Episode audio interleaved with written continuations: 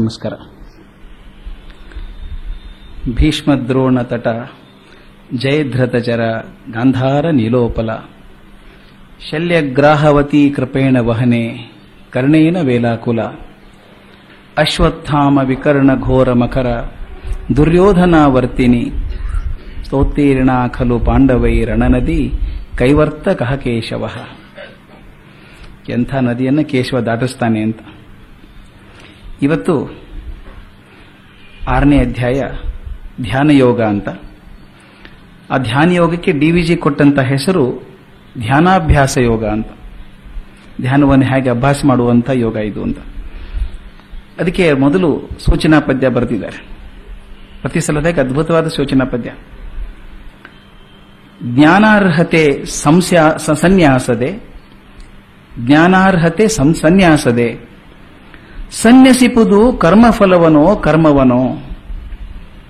ಪಾಪ ಕರ್ಮಂದೊಳಿಲ್ಲ. ತಾನ್ ಎನ್ನುವುದು ಸೇರೆ ಕರ್ಮದೊಳಗಿದು ಕಲುಷಂ. ಎಷ್ಟು ಸುಲಭವಾಗಿ ಹೇಳ್ತಾರೆ. ಸ್ವಲ್ಪ ಪದ ವಿಭಜನೆ ಮಾಡಿದ್ರೆ ಈಸಿ ಆಗುತ್ತೆ. ಜ್ಞಾನಾರ್ಹತೆ ಸನ್ಯಾಸದೆ.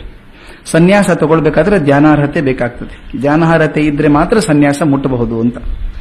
ಮುಂದೆ ಪ್ರಶ್ನೆ ಬರೋದು, ಸನ್ಯಸಿಪುದು ಕರ್ಮಫಲವನೋ ಕರ್ಮವನೋ ಅಂತ. ಯಾವುದಕ್ಕೆ ಸನ್ಯಾಸ ಅಂತ? ಸನ್ಯಾಸ ಕರ್ಮಕ್ಕೋ ಕರ್ಮ ಫಲಕ್ಕೋ ಅಂತ. ಹಿಂದೆ ನೋಡಿದೀವಿ ಅದನ್ನ. ಕರ್ಮಫಲ ಸನ್ಯಾಸ ಅಂದ್ರೆ ಕರ್ಮ ಫಲ ಬೇಡ ಅಂತನ್ನುವಂಥದ್ದು ಅಥವಾ ಕರ್ಮಕ್ಕೆ ಸನ್ಯಾಸ ಆಗುವಂಥದ್ದು. ಪಾಪ ಕರ್ಮಂದೊಳಿಲ್ಲ. ಕರ್ಮದಲ್ಲಿ ಯಾವ ಪಾಪನೂ ಇಲ್ಲ. ಆದರೆ ಅದು ಯಾವಾಗ ಕೆಟ್ಟು ಹೋಗ್ತದೆ ಅಂದ್ರೆ ತಾನ್ ಎನ್ನುವುದು ಸೇರೆ ಆ ಕರ್ಮದೊಳಗೆ ನಾನು ಅಂತನ್ನುವಂಥದ್ದು ಸೇರ್ಕೊಂಡ್ಬಿಟ್ರೆ ಕರ್ಮದೊಳಗಿದು ಕಲುಷಂ. ನಾನು ಅನ್ನುವಂಥ ಅಹಂಕಾರ ಸೇರ್ಕೊಂಡ್ಬಿಟ್ರೆ ಅದು ಕರ್ಮದೊಳಗೆ ಕಲುಷಿತ ಆಗ್ತದೆ ಅಂತ.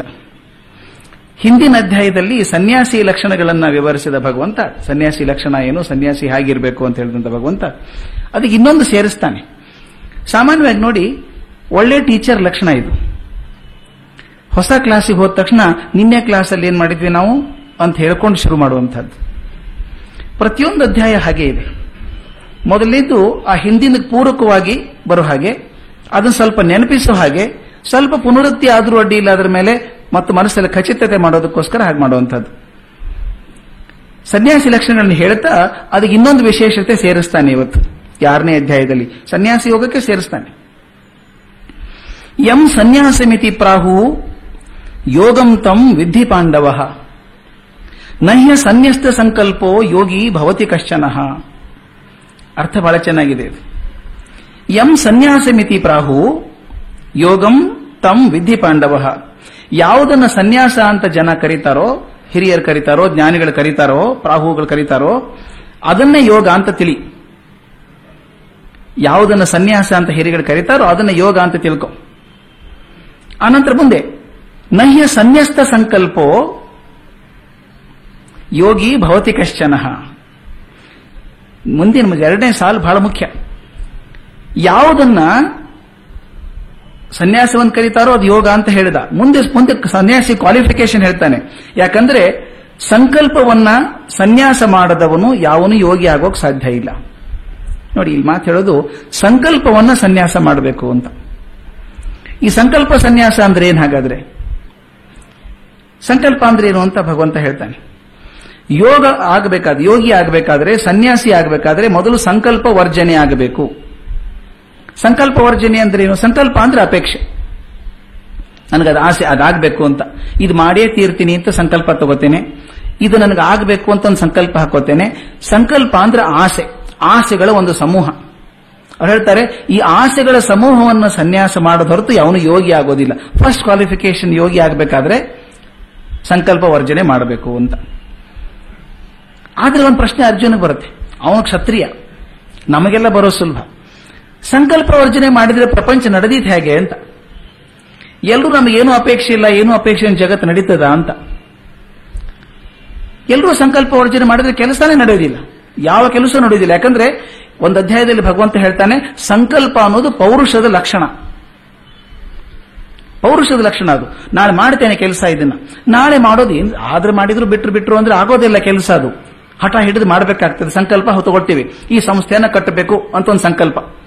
ಈ ಸಂಸ್ಥೆ ನಡೆಸಬೇಕು ಅನ್ನೋ ಸಂಕಲ್ಪ. ನಾಳೆ ನೂರು ಜನ ಬರಬೇಕು ಅಂತ ಸಂಕಲ್ಪ. ಅವ್ರಿಗೆಲ್ಲ ಒಳ್ಳೇದಾಗಬೇಕು ಅಂತ ಸಂಕಲ್ಪ.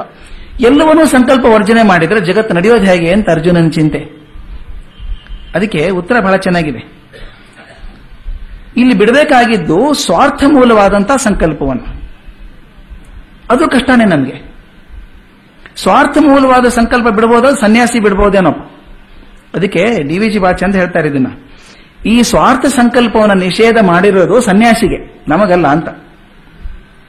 ಸನ್ಯಾಸಿ ಆಗಬೇಕನ್ನೋನು ಸ್ವಾರ್ಥ ಸಂಕಲ್ಪವನ್ನು ಬಿಡಬೇಕು. ತನಗೋಸ್ಕರ ಆಗುವಂತಹ ಲಾಭವನ್ನು ಅಪೇಕ್ಷೆ ಮಾಡದೇನೆ ನಡೆಸುವಂತವನು ಸನ್ಯಾಸಿ ಆಗ್ಲಿಕ್ಕೆ ಲಾಯಕ್. ನಮ್ಮಂತವ್ರು ಏನ್ ಮಾಡ್ಬೇಕು ಗೃಹಸ್ಥರು?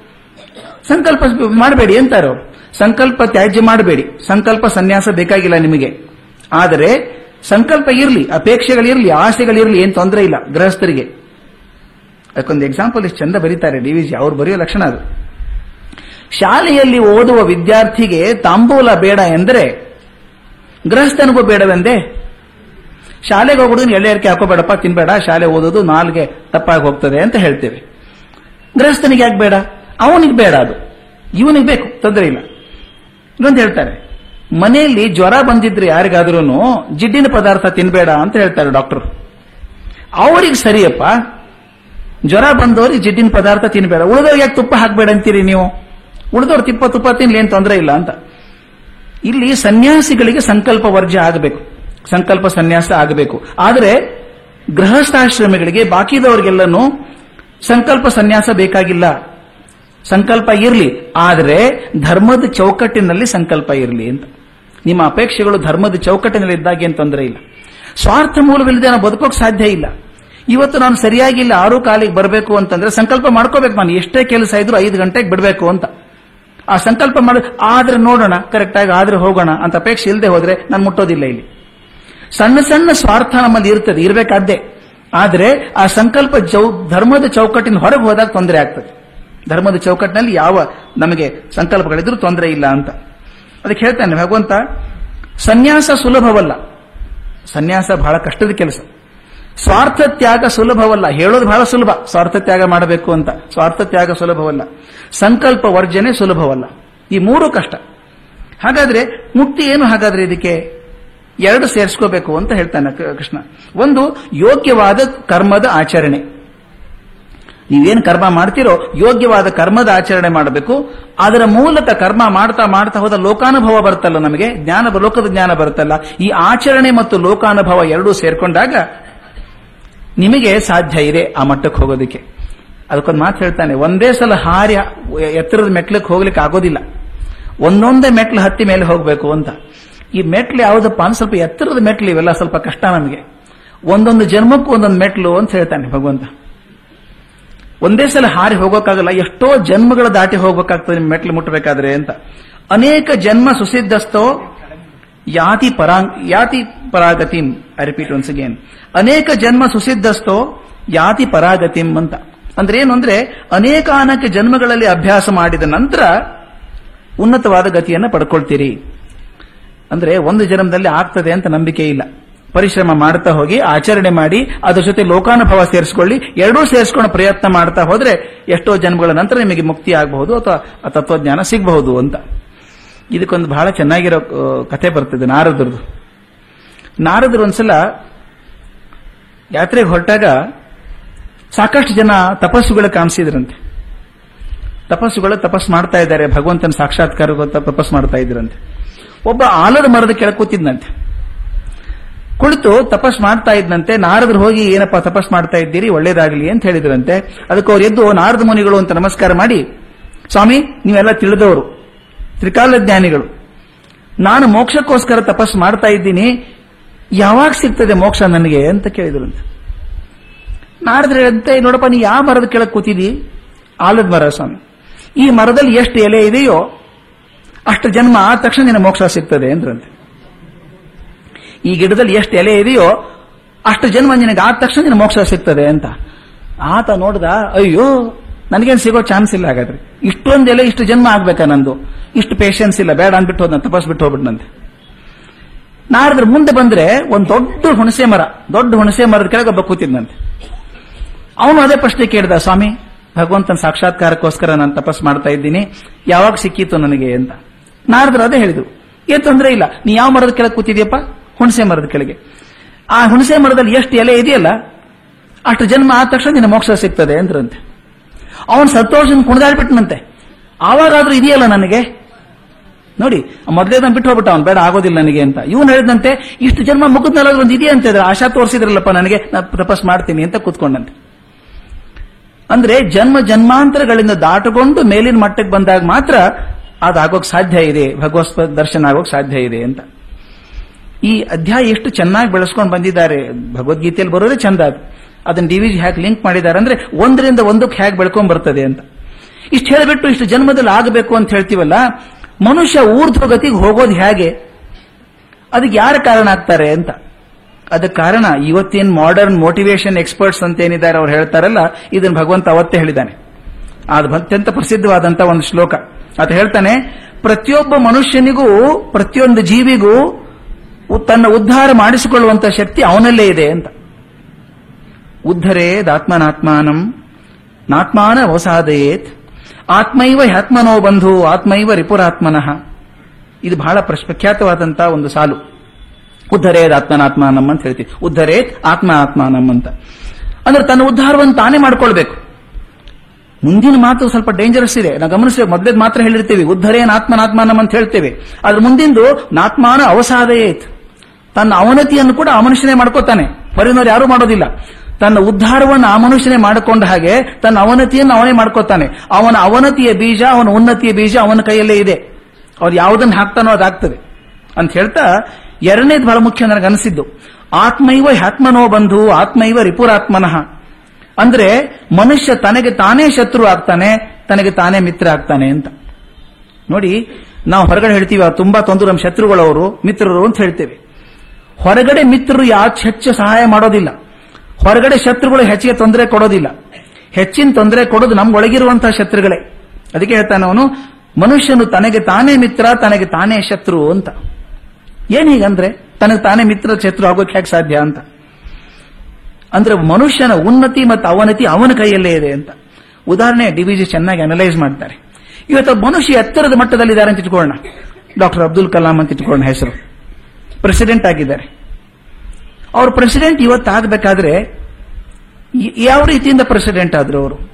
ಈ ಮಟ್ಟಕ್ಕೆ ಮುಟ್ಟಿ ಜಗತ್ತು ವಿಖ್ಯಾತರಾಗಿ, ವಿಜ್ಞಾನಿಯಾಗಿ ಇವತ್ತು ರಾಷ್ಟ್ರದ ಅಧ್ಯಕ್ಷರಾಗಬೇಕು ಅಂತಂದ್ರೆ ಇದರ ಸಾಧನೆ ಇವತ್ತಾದದ್ದಲ್ಲ ಅದು.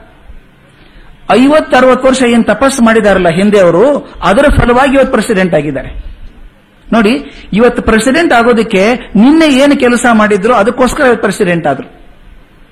ಯಾವನೋ ಒಬ್ಬ ಕಳ್ಳ ಇದ್ದಾನೆ, ಜೈಲ್ ಚಾರ್ಲ್ ಚಾರ್ಲ್ಸ್ ಶೋಭರಾಜ್ ಅಂತ ಇಟ್ಕೊಳ್ಳಿ, ಜೈಲಲ್ಲಿ ಹಾಕಿದ್ದಾರೆ ಅವನ್ನ. ಇವತ್ತು ಯಾಕೆ ಕಳ್ಳ ಅನ್ಸ್ಕೊಂಡ ಅವನು? ಅಂದ್ರೆ ಐವತ್ತು ವರ್ಷ ನೀನ್ ಮಾಡ್ತಾ ಬಂದಿದ್ದಾನೋ, ಅದರ ಫಲವಾಗಿ ಇವತ್ತು ಕಳ್ಳ ಆದ ಅವನು. ಅಂದ್ರೆ ಇವತ್ತು ಮನುಷ್ಯ ಇವತ್ತೇನ್ ಆಗಿದ್ದಾನೋ ಅವನು ನಿನ್ನೆ ಏನು ಮಾಡಿದ ಅದರ ಮೇಲೆ ಇವತ್ತಾಗಿದ್ದಾನೆ. ಅಂದ್ರೆ ನಮ್ಮ ನಿನ್ನೆಗಳು ಇವತ್ತನ್ನು ನಿರ್ಧರಿಸ್ತವೆ ಅಂತ. ಇವತ್ತು ನಾನು ಏನಾಗಿದ್ದೇನೆ ಅನ್ನೋದು ನಿನ್ನೆ ಹಿಂದಿನ ಕಾಲದಲ್ಲಿ ಏನೇನ್ ಮಾಡ್ಕೊಂಡು ಬಂದೋ, ಅದರ ಫಲವಾಗಿ ಇವತ್ತಾಗಿದೆ ಅಂತ. ಒಂದು ಉದಾಹರಣೆ. ಕೆಲವೊಂದು ಸಂಸ್ಥೆಗಳು ಸ್ಥಾಪನೆ ಆದ ಮೇಲೆ ತುಂಬಾ ಎತ್ತರಕ್ಕೆ ಬಂದ್ಬಿಡ್ತದೆ. ಅದರ ಹಿಂದೆ ಒಂದು ಐವತ್ತು ಜನ ಇದ್ದಾರೆ, ಹತ್ತು ಜನ, ಇಪ್ಪತ್ತು ಜನ ಗಟ್ಟಿಗರಿದ್ದಾರೆ. ಅವರ ಸಾಧನೆಯ ತಪಸ್ಸಿನಿಂದಾಗಿ ಒಂದು ಸಂಸ್ಥೆ ಮೇಲಕ್ಕೆ ಹೋಗುತ್ತೆ. ಗಮನಿಸಿರಬೇಕು. ತೆರಪೆ ಇಲ್ಲದ ಹರಿವ ಕಾಲ ಪ್ರವಾಹದಲ್ಲಿ ಪುರುಷ ರಚಿತಗಳೆನೆದು ತೇಲಿ ಹೋಗಿವವು. ಕಟ್ಟಿದಂತ ವಿಜಯನಗರ ಸಾಮ್ರಾಜ್ಯ ದೊಡ್ಡ ವಿಜಯನಗರ ಸಾಮ್ರಾಜ್ಯ. ಒಂದು ದೊಡ್ಡ ಸಂಸ್ಥೆ. ಮುಂದೆ ಇಲ್ದಂಗ ಆಯ್ತಲ್ಲ ಯಾಕಾಯ್ತದು? ಯಾವತ್ತು ನಾನು ಸ್ವಲ್ಪ ರಿಲ್ಯಾಕ್ಸ್ ಆಗ್ತೇನೋ ಅಲ್ಲಿ ನ್ಯಾ- ನಾಯಕನ ಕೊರತೆ ಬಂತು, ಇವತ್ತು ತೊಂದರೆ ಆದ್ರೆ, ಇವತ್ತು ನಾನು ಅಲಕ್ಷ್ಯ ಮಾಡಿದ್ರೆ ಸಂಸ್ಥೆಗೆ ಇವತ್ತು ತೊಂದರೆ ಆಗೋದಿಲ್ಲ. ನಾಳೆ ತೊಂದರೆ ಆಗ್ತದೆ. ನನ್ನ ಬೇಜವಾಬ್ದಾರಿಯಿಂದ ಇವತ್ತು ನಾನು ನಡ್ಕೊಂಡ್ರೆ ನಾಳೆ ನನ್ನ ಭವಿಷ್ಯ ಕೆಟ್ಟದಾಗ್ತದೆ. ಇವತ್ತು ನಾನು ಚೆನ್ನಾಗಿದ್ರೆ ನಾಳೆ ಚೆನ್ನಾಗಿರುತ್ತೆ. ಅದನ್ನೇ ಡಿವಿಜಿ ಒತ್ತಿ ಒತ್ತಿ ಹೇಳೋದು. ನಿಮ್ಮ ನಿನ್ನೆಗಳು ಇವತ್ತನ್ನ ಮಾಡ್ತದೆ, ನಿಮ್ಮ ಇವತ್ತುಗಳು ನಾಳೆಗಳನ್ನ ಮಾಡ್ತದೆ. ಕೇಳ್ತಾರೆ, ಇವತ್ತು ಮನುಷ್ಯ ಇದ್ರೆ ಅವನ ಹಿಂದಿನ ಕಾರಣ, ಕೆಲಸದಿಂದ ಆಗೋದು ನಾನು ಸ್ಕೂಲಲ್ಲಿ ಮಕ್ಕಳಿಗೆ ಪಾಠ ಹೇಳಿದಾಗ, ಕಾಲೇಜಲ್ಲಿ ಮಾತಾಡ್ಬೇಕಾದ್ರೆ ಹೇಳ್ತಿದ್ದೆ children have only two options ಅಂತ. ಎರಡೇ ಎರಡು ಹಾದಿಗಳಿದೆ ಮಕ್ಕಳಿಗೆ ಅಂತ.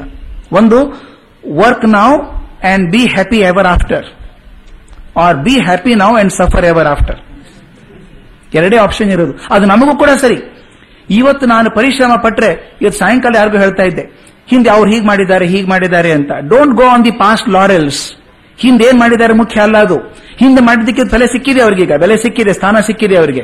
ಆದ್ರೆ ಇವತ್ತು ಅವ್ರು ಮತ್ತೆ ಕೆಲಸ ಮಾಡದೆ ಹೋದ್ರೆ ನಾಳೆ ಹೆಸರು ಬಿದ್ದು ಹೋಗುತ್ತೆ.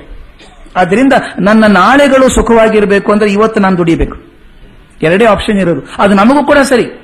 ಇವತ್ತು ನಾನು ಪರಿಶ್ರಮ ಪಟ್ರೆ ಇವತ್ತು ಸಾಯಂಕಾಲ ಯಾರಿಗೂ ಹೇಳ್ತಾ ಇದ್ದೆ, ಹಿಂದೆ ಅವ್ರು ಹೀಗೆ ಮಾಡಿದ್ದಾರೆ ಹೀಗೆ ಮಾಡಿದ್ದಾರೆ ಅಂತ. Don't go on the past laurels ಹಿಂದೆ ಏನ್ ಮಾಡಿದ್ದಾರೆ ಮುಖ್ಯ ಅಲ್ಲ ಅದು. ಹಿಂದೆ ಮಾಡಿದ್ದಕ್ಕೆ ಬೆಲೆ ಸಿಕ್ಕಿದೆ ಅವ್ರಿಗೀಗ ಬೆಲೆ ಸಿಕ್ಕಿದೆ, ಸ್ಥಾನ ಸಿಕ್ಕಿದೆ ಅವರಿಗೆ. ಆದ್ರೆ ಇವತ್ತು ಅವ್ರು ಮತ್ತೆ ಕೆಲಸ ಮಾಡದೆ ಹೋದ್ರೆ ನಾಳೆ ಹೆಸರು ಬಿದ್ದು ಹೋಗುತ್ತೆ. ಆದ್ರಿಂದ ನನ್ನ ನಾಳೆಗಳು ಸುಖವಾಗಿರಬೇಕು ಅಂದ್ರೆ ಇವತ್ತು ನಾನು ದುಡಿಬೇಕು. ನನ್ನ ಇವತ್ತು ಚೆನ್ನಾಗಿದೆ ಅಂದ್ರೆ ನಾನು ಹಿಂದೆ ದುಡಿದಿದ್ದೆ ಅಂತ ಅರ್ಥ. ನಿನ್ನೆ ಹಿಂದೆ ಕೆಲವು ಹುಡುಗರು ನೋಡಿರ್ತೇವೆ ನಾವು ಶಾಲೆಯಲ್ಲಿ ಆರಾಮಾಗಿ ಓದದೆ ಬರದೆ ಹಾಗೆ ಅಡ್ಡಾಡ್ಕೊಂಡಿದ್ದಂತ ಹುಡುಗರು. ಅಡ್ಡಾಡ್ಬಿಟ್ಟು ನೋಡಿ, ನಾನು ಮುಂದೆ ಪ್ರೋಗ್ರೆಸ್ ಆಗಲಿಲ್ಲ, ನನಗೆ ಬೆಳವಣಿಗೆನೇ ಆಗಲಿಲ್ಲ ಅಂದ್ರೆ ಯಾಕೆ ನಿಮ್ಮ ನಾಳೆಗಳು ಚೆನ್ನಾಗಿರ್ಬೇಕಾದ್ರೆ ಇವತ್ತು ದುಡಿಬೇಕು ನಾವು, ಕರ್ಮ ಮಾಡಬೇಕು ಅಂತ. ಅದಕ್ಕೆ ಹೇಳ್ತಾರೆ, ನಾನು ಭೂತಕಾಲ ಭೂತಕಾಲದಲ್ಲಿ ಮಾಡಿದಂತಹ ಪ್ರಯತ್ನದಿಂದ ನನ್ನ ಇಂದಿನ ಸ್ಥಿತಿ ಇದೆ. ನನ್ನ ವರ್ತಮಾನದ ಪ್ರಯತ್ನದಿಂದ ನನ್ನ ಭವಿಷ್ಯ ನಿರ್ಮಾಣ ಆಗ್ತದೆ ಅಂತ. ನನಗೆ ಒಂದು ಘಟನೆ, ಆದ ಘಟನೆ ಇದು ನೆನಪಿಗೆ ಬರ್ತದೆ.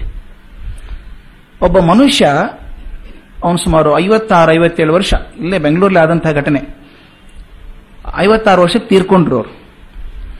ಆತ ಮಹಾ ಕುಡುಕ ವಿಷಯ ಲಂಪಟ ಮೋಸ ಮಾಡಿದ್ದುಂಟು. ಜೂಜುಕೋರ ಇವೇನೇನು ಅನ್ಬೋದು ಎಲ್ಲ ಅನ್ಬೋದು. ಆ ಥರ ಜೀವನ ನಡೆಸಿ ಹೋದಂತ ಮನುಷ್ಯ ಆತ. ಆತನಿಗೆ ಇಬ್ಬರು ಮಕ್ಕಳು, ಅವಳಿ ಜವಳಿ ಗಂಡು ಮಕ್ಕಳು.